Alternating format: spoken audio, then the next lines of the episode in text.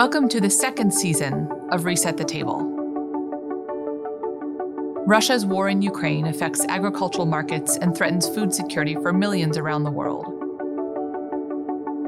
The UN Food Systems Summit is behind us, and COP27 and the White House Conference on Hunger, Nutrition, and Health are upon us. Join us as we examine solutions to food insecurity challenges around the world and right here at home.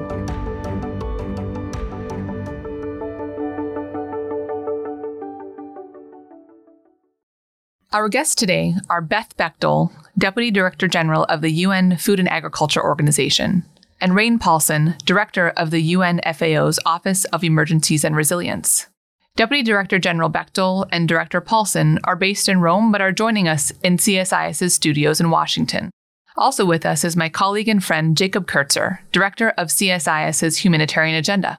Everyone, thanks for joining us today for this conversation. Thanks for having us. Pleasure to be with you. I'll start with you, Deputy Director General Bechdol. The last time we met, which was in mid March, we were only about two and a half weeks into Russia's war in Ukraine. At CSIS and throughout your meetings in Washington that week, you explained the FAO's thinking about the food security risks of the war and the FAO's top priorities when it comes to mitigating these risks. At this point, we're over 100 days into the war, and I'm wondering if you can explain to us how has the FAO's thinking evolved since then? And what are the FAO's priorities regarding the war and its food security impacts around the world? Sure. I remember very well that engagement, Caitlin, that we had having the Deputy Minister of Agriculture join us live from the ground in Ukraine. It was very impactful conversation for all of us to have to realize what was very specifically happening on the ground there as it relates especially to the agricultural community. I think in many ways our priorities haven't changed over these last 100 days. I think what is changing is our assessment of the continued impacts, not only on that particular region of the world, but now, even more critically, the impacts that are reverberating around the world and the concerns that we have for so many other crisis countries that we're needing to make sure we pay extra attention to. In Ukraine, the passage of time has obviously only served to worsen the situation for Ukrainians overall, but obviously for their farmers, their rural communities, their agricultural communities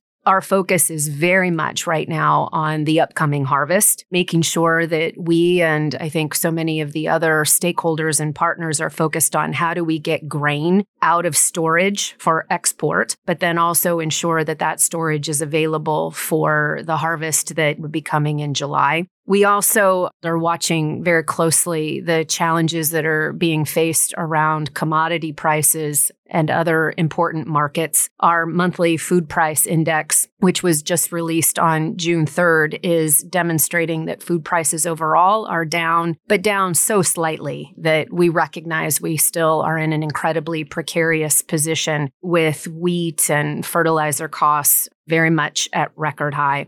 The other point that I would just share before maybe we turn to others here at the table is we're also very closely monitoring export restrictions and export licensing requirements, restrictions that are taking place around the world. And these are beginning to get to a place of some high concern as we look at the situation around COVID, for example export restrictions that were put in place during the sort of time of the pandemic really only accounted at that time for about 7% of the global trade in calories, as we say. In the 2007 2008 food crisis, that number got to 17%. And today, with the impacts in Ukraine, we're right at about 17% again. And as we know, in the 07 08 period, those export restrictions led to the extreme price volatility that we saw, which created so many, I think, challenging situations. So, as we said earlier, keeping markets open and focusing on ensuring that governments keep that momentum is really important. Yeah, uh, thank you. You mentioned that FAO is very focused on getting the grain that's in storage in Ukraine out of Ukraine for export and on the upcoming harvest. And I've heard that the FAO is framing the crisis this way that at this point, we do not have a food availability problem, we have a food access problem. But the longer this war goes on, we will have a food availability problem. Can you explain that a bit for us? Sure. I think it's a matter of really looking ahead at what does happen if we aren't able to get grain that is currently in storage out to these other markets. And we know how many countries are so critically dependent upon this particular Black Sea region as a source for their major commodities. The bigger concern really does become Um, if we aren't able to get the crop planted, get good yields out of that crop, get that crop harvested, and then that next crop out into the global marketplace, that starts to bring overall global supplies down considerably. And so that really does, Caitlin, get to your point about availability, overall supplies being diminished as opposed to simply a situation now of logistics, access, getting products to the right places, the right countries in need. The situation in the coming months could change very significantly for us. Thank you for explaining that. I'll also note that I believe the latest estimate out of the USDA was for the upcoming harvest from Ukraine that exports would be reduced by about 35% due to the impacts of the war, which is obviously a significant amount. One of you can turn to talking about the situation on the ground in Ukraine. What do things look like right now, and how's FAO supporting agriculture there? Yeah, so we have a few different areas of work as it relates to our specific activities in, in Ukraine. First, I would be remiss if I didn't give some notoriety to our very committed staff. We have over 100 individuals from FAO who are there on the ground in very, as we know, dangerous situations, very precarious situations, working with the Ukrainians in rural communities, which we also know rural communities and the places where small scale farmers, especially, are indeed in these targeted and conflict driven regions of the country. So the team on the ground is now working with Ministry of Agriculture, University of Kiev, and other colleagues to make sure that we are getting potato and vegetable seeds to Ukrainians at this current time in the agricultural calendar. This is really important conceptually, and I, I want to make sure that those who are listening realize that in these emergency situations, and Rein, who's here with me, can speak to this more in his comments, it's really important for us to think about the importance of agricultural livelihood support in the context of an emergency response. Oftentimes, the first reaction for many is to ensure that food assistance is provided. And it's critically important that we make sure that we're also providing the seeds, the fertilizer, the livestock care, the animal nutrition that also is needed that farmers and those in rural communities can continue to sustain that. I would also say I'd be remiss if I didn't make sure to mention the support that our headquarters team, oftentimes in Rome, provides in a context situation like this. Our statisticians, our economists, our analysts are all working around the clock to really do their best to keep track of these supply and demand commodity fundamentals, whether it's focused on wheat or sunflower oil, corn and barley we know Ukraine is, you know, such a major contributor in all of these, making sure that the knowledge providing of, of what we know about these commodity markets is another one of, I think, the most critical contributions that we're able to make. Thank you for all of that. You made me wonder what does this support look like on the ground right now, this agricultural development support in the context of a war? What kind of security is necessary on the ground? So, as Beth was mentioning, what FAO is doing in Ukraine, and in fact, what we typically do in any emergency setting where we work is multi level responses that are tailored and adapted to context. So we do some things that are quite unique in the context of Ukraine. And there are sort of four key areas on which we focus. The first of those that Beth was just mentioning has to do with attention to the most vulnerable rural farming households. So this is, you know, very much those families that have, you know, maybe backyard plots of land who are by definition anyway vulnerable and need urgent time sensitive support. And so this can be, as we're doing on the ground for tens of thousands of households a support with packages of seeds for different type of vegetable crops or for potatoes. Support to poultry, those rearing and supporting pigs. These types of commodities. And what we do in Ukraine and what we're doing in many contexts, but let me just focus on Ukraine, is some cash support. So this isn't just about what they can produce themselves, but it's important that they have some cash available to allow them to meet immediate needs as they uh, as they have. And when I say that we're tailoring to context, one of the things that we're seeing is an increasing number of elderly households. You've heard others from agencies who have a mandate and focus on displacement. I'm sure sharing numbers about that, but you know, one of the things we're seeing is that a lot of uh, younger people are moving or being forced to flee, and what's left in many of the rural areas are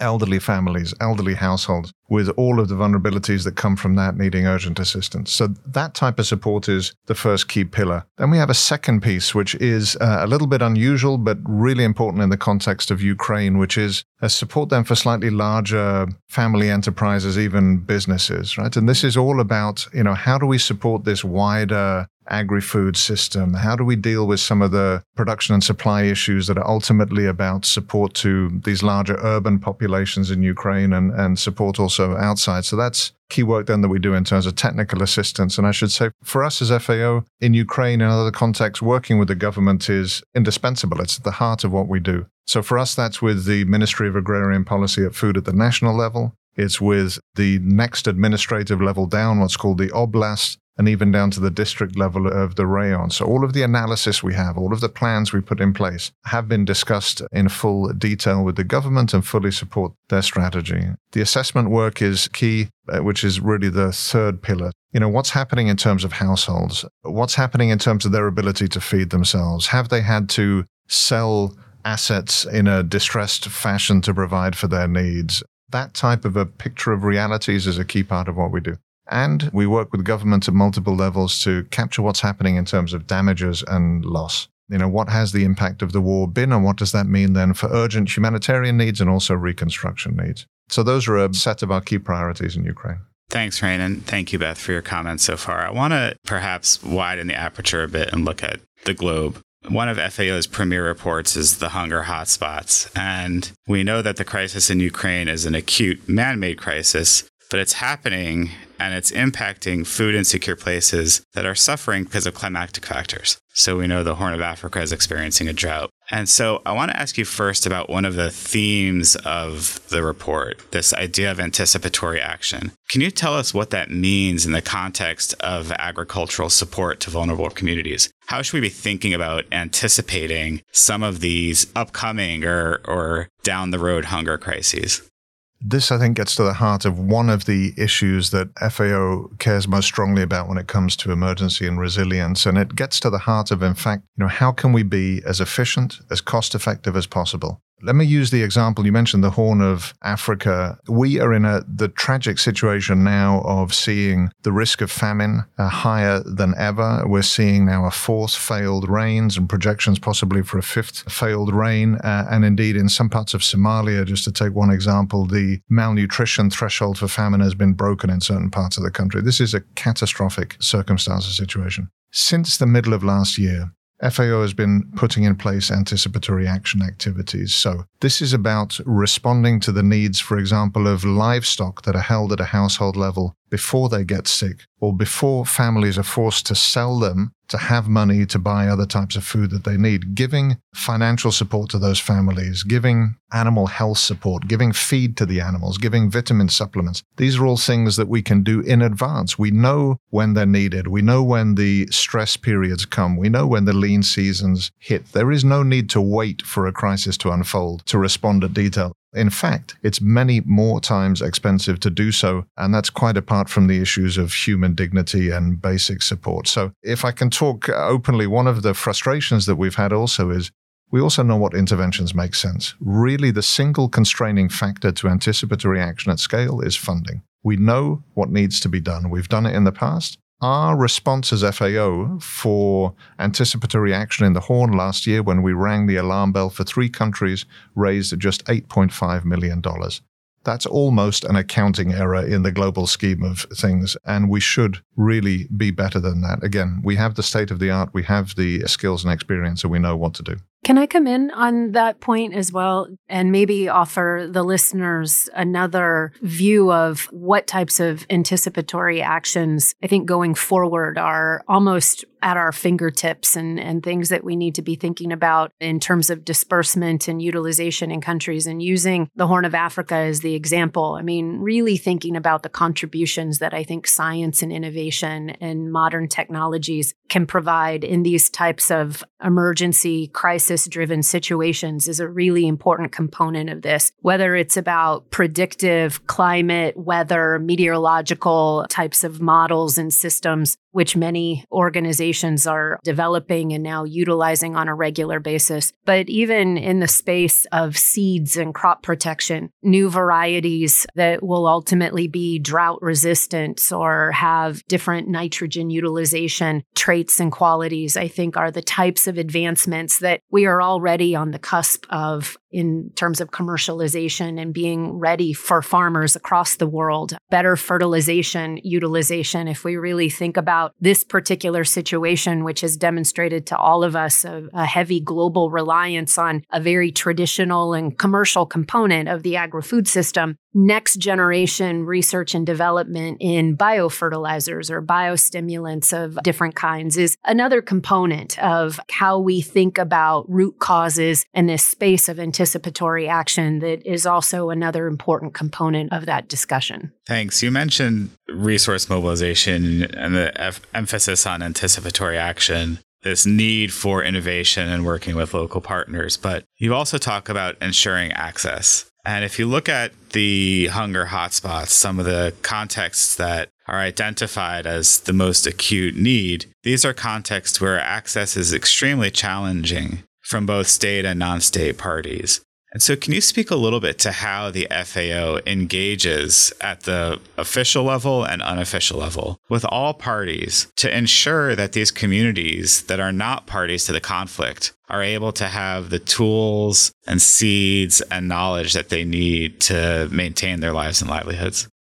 As the FAO, of course, we work in full alignment with humanitarian principles. We're driven by need, we're driven by our mandate and our technical expertise and, and work on that basis. And that forms then the heart and the center of the discussions that we have with any and all stakeholders in any context where we work. One of the things that I think is really compelling about the role that agriculture specifically plays and should play and needs to play more of within humanitarian response is precisely the facility that exists this to overcome some of the key access constraints. Let me give you a recent example. Tigray in northern Ethiopia has been in focus for understandable reasons, with a population projected to be at risk of famine. You've maybe heard in other circumstances about challenges with getting convoys of food aid into Tigray. And what we've been working on as FAO is in line with our mandate local production. It's support, it's giving seeds and fertilizer and technical assistance to allow individuals to grow food themselves. Since August last year, the estimates are that about 160,000 metric tons of food got into Tigray because of access constraints.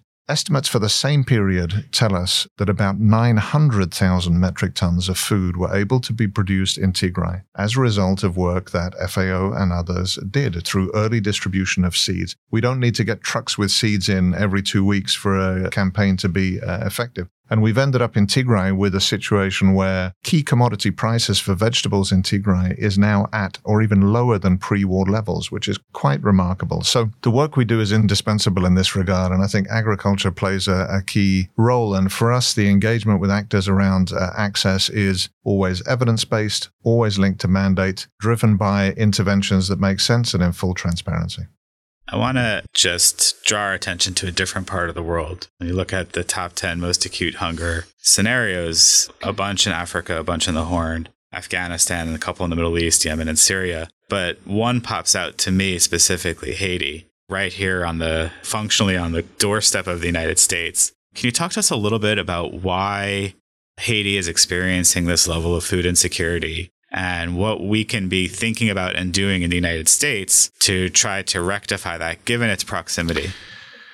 complex questions to which, of course, there aren't simple answers. But I think the answer for Haiti is also an answer that applies in other places too. So let me focus on one piece in particular. There was analysis that FAO and the World Food Programme and partners through the Global Network Against Food Crisis has done recently that looked at funding over the last five years to food security in acute crises such as Haiti only 8% of all of the money that went to food security went to agriculture.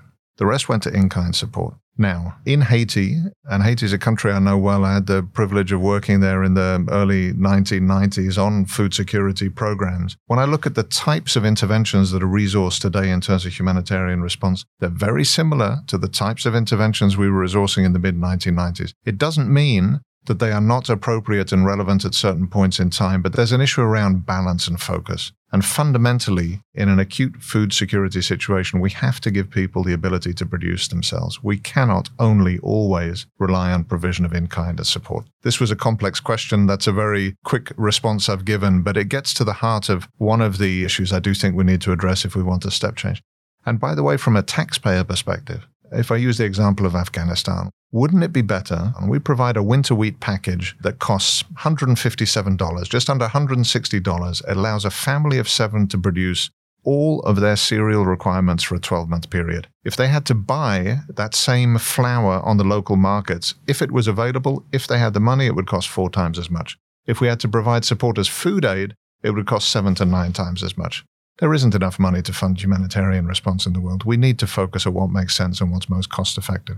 This is an important aspect of our time here in Washington and having these types of conversations now with leadership in the US government, the State Department, Congress, and others I can sense that there is a renewed appreciation for the fact that some of these older funding models, this approach we call sort of one triaged bandage crisis moment at a time, that it's not sustainable, as Rein has said. And so a number of our conversations on our visit here over these next few days, and I think a number of what are actually very similar conversations that we're having with many other countries who are donors, resource partners of of FAO, this is the next important iteration of how we approach emergency situations, but then also very importantly, how we take that to the medium and longer term, I think, direction of transforming agri food systems at a very national level. So it's something that I can sense is a change in the debate, the dialogue, the discussions. And it's, I think, really a good direction to be seeing as well certainly donors have a role to play in reforming the funding models and, quite frankly, in spending more. The reports that you put out with WFP, with UNICEF, WHO, but one frustration, I think, from the humanitarian community is what is sometimes perceived as competition within the humanitarian organizations themselves. So, can you speak to conversations that might be happening within the UN system and with the NGO partners to make that funding easier for donors to know that we're funding a coordinated and coherent response and someone else isn't going to come knock on the door tomorrow for the same country for the same issue. Yeah, maybe we both can speak to that from our different positions. I oversee our work around UN coordination and also what's called Rome based agency, RBA collaboration, which, for those who aren't familiar, are the three food agencies headquartered in Rome FAO, the World Food Program, and the International Fund for Agricultural Development, or IFAD. I think Jacob, we're we're still trying to get to the right way of working together. But what I will tell you is that while I think many of our challenges actually reside at a headquarters level, when it really comes to the competition or what we say to one another might seem to be competing mandates and competing approaches, because oftentimes the relationships with the donors does tend to sort of center around a, headquarters dynamic. Where we really are starting to see, I think, better ways of working is at the country level and in the field. And a lot of that depends on the people. But what I will tell you is that there is a new improved way of working as one UN with the UN country teams under the leadership of what are called resident coordinators. These are very important individuals in that country position for the UN as they are there to sort of synthesize, strategize, whether it's UNDP, UNICEF, FAO, WFP, there are much stronger directives being given to all of us collectively to ensure that we are more efficient, we're more aligned, we aren't stepping over one another. And you're even starting to see, I think it's still very early days, some shared funding structures where there are multi agency trust funds that are being developed, where again, we're not competing to have individual funding streams, but are actually trying to pool resources together so that we can maybe try to eliminate some of that concern. It's a work in progress. It is true that sadly, the development assistance, what we call ODA, is declining as we find ourselves in this particular moment coming out of the COVID 19 pandemic. National priorities are taking precedent over contributions that go to foreign assistance. And so it means that we are still, in many ways, competing for a much more limited resource pool. So, new and innovative ways to think about how we achieve that is a priority.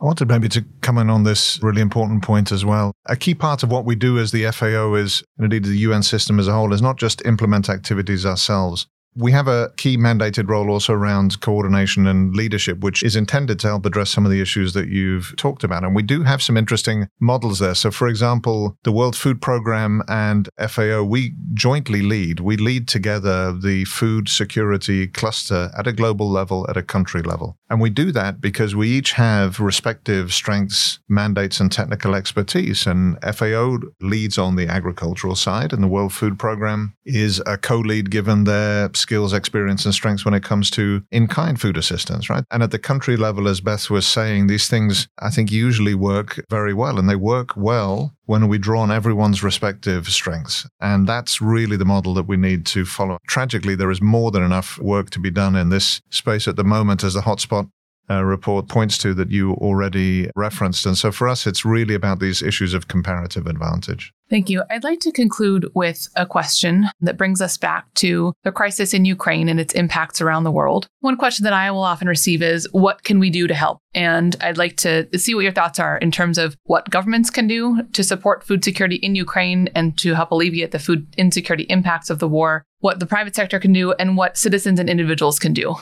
I think what I would say, and maybe it's Caitlin, in response to your comment about a message to national governments, let me start with that. Our Director General and also uh, Director David Beasley and the IFAD President, Gilbert Houngbo, were all invited just a few weeks ago to New York to participate in a high level ministerial roundtable on global food insecurity. The United States Secretary Blinken pulled together a really, I think, incredible dialogue and discussion that highlighted there in the UN the precarious position that so many countries are, are finding themselves in our director general made four really strong points, and I'm simply going to, in a way, repeat them because I think they are these really strong messages to governments, especially. What the first is it is time for us to ensure that we scale up emergency assistance in agriculture. And we've talked about that here at the table, so I won't say more on that.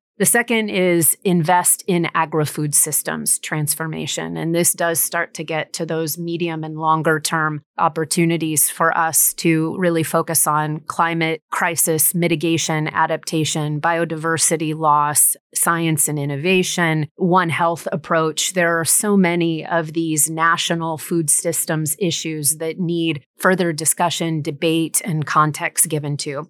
The third is really making sure that we do apply cutting edge technologies, cutting edge innovations, the opportunities for digital agriculture to emerge as an opportunity for support, agricultural research and science. We talked about that some already. But the fourth is maybe one that doesn't necessarily come to mind, which is to prioritize the reduction of food loss and waste again, at a national level, we have really high amounts of food loss and waste today that if we were to alleviate that problem, we could feed 1.3 billion people who are without the kinds of food security that are needed now. So when you think about calls to governments, I think there are there are a lot of very tactical action oriented steps that could be taken there. Let me also just very briefly touch on the private sector. We've talked about them before. This is very highly important area of potential collaboration where we see great opportunity for the private sector to come in and provide whether it's production assistance, especially now as we're thinking about grain storage solutions in Ukraine,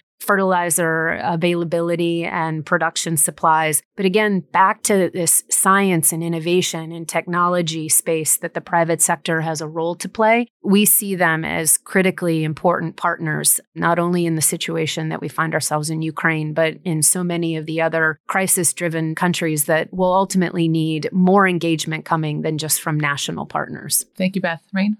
Yeah, so I mean, the first point I'd make is that it's imperative that we keep a focus on context outside of Ukraine. That's not because we don't need to do everything we have to do in Ukraine to respond to the situation there. But this latest analysis that we shared, the Hunger Hotspots report, tells us that we have unprecedented numbers of people on the precipice of famine and in famine like conditions 49 million people around the world. And the trends are worsening. For governments, this means that we need to make sure that whatever has to be done around Ukraine does not divert funding or attention from these other crises. We need new additive funding for the activities in Ukraine. We cannot take uh, resources away from these acutely vulnerable communities around the world. And I think this issue of balance, this issue of application of principles, we talked about principles in the context of access. If we are truly to respond based on need alone and based on evidence. We need to have that logic apply globally, not just within a single country or within a particular response. I think that's a perfect place for us to end. Rein Paulsen, thank you so much for joining us today. Beth Bechdol and my colleague Jacob Kurtzer, thank you so much for this important conversation. Please follow us on Twitter at CSIS Food. Thank you so much. Thanks for having us. That's it for today's episode of Reset the Table. You can subscribe on Apple or Spotify and follow us on Twitter at CSIS Food. Until next time.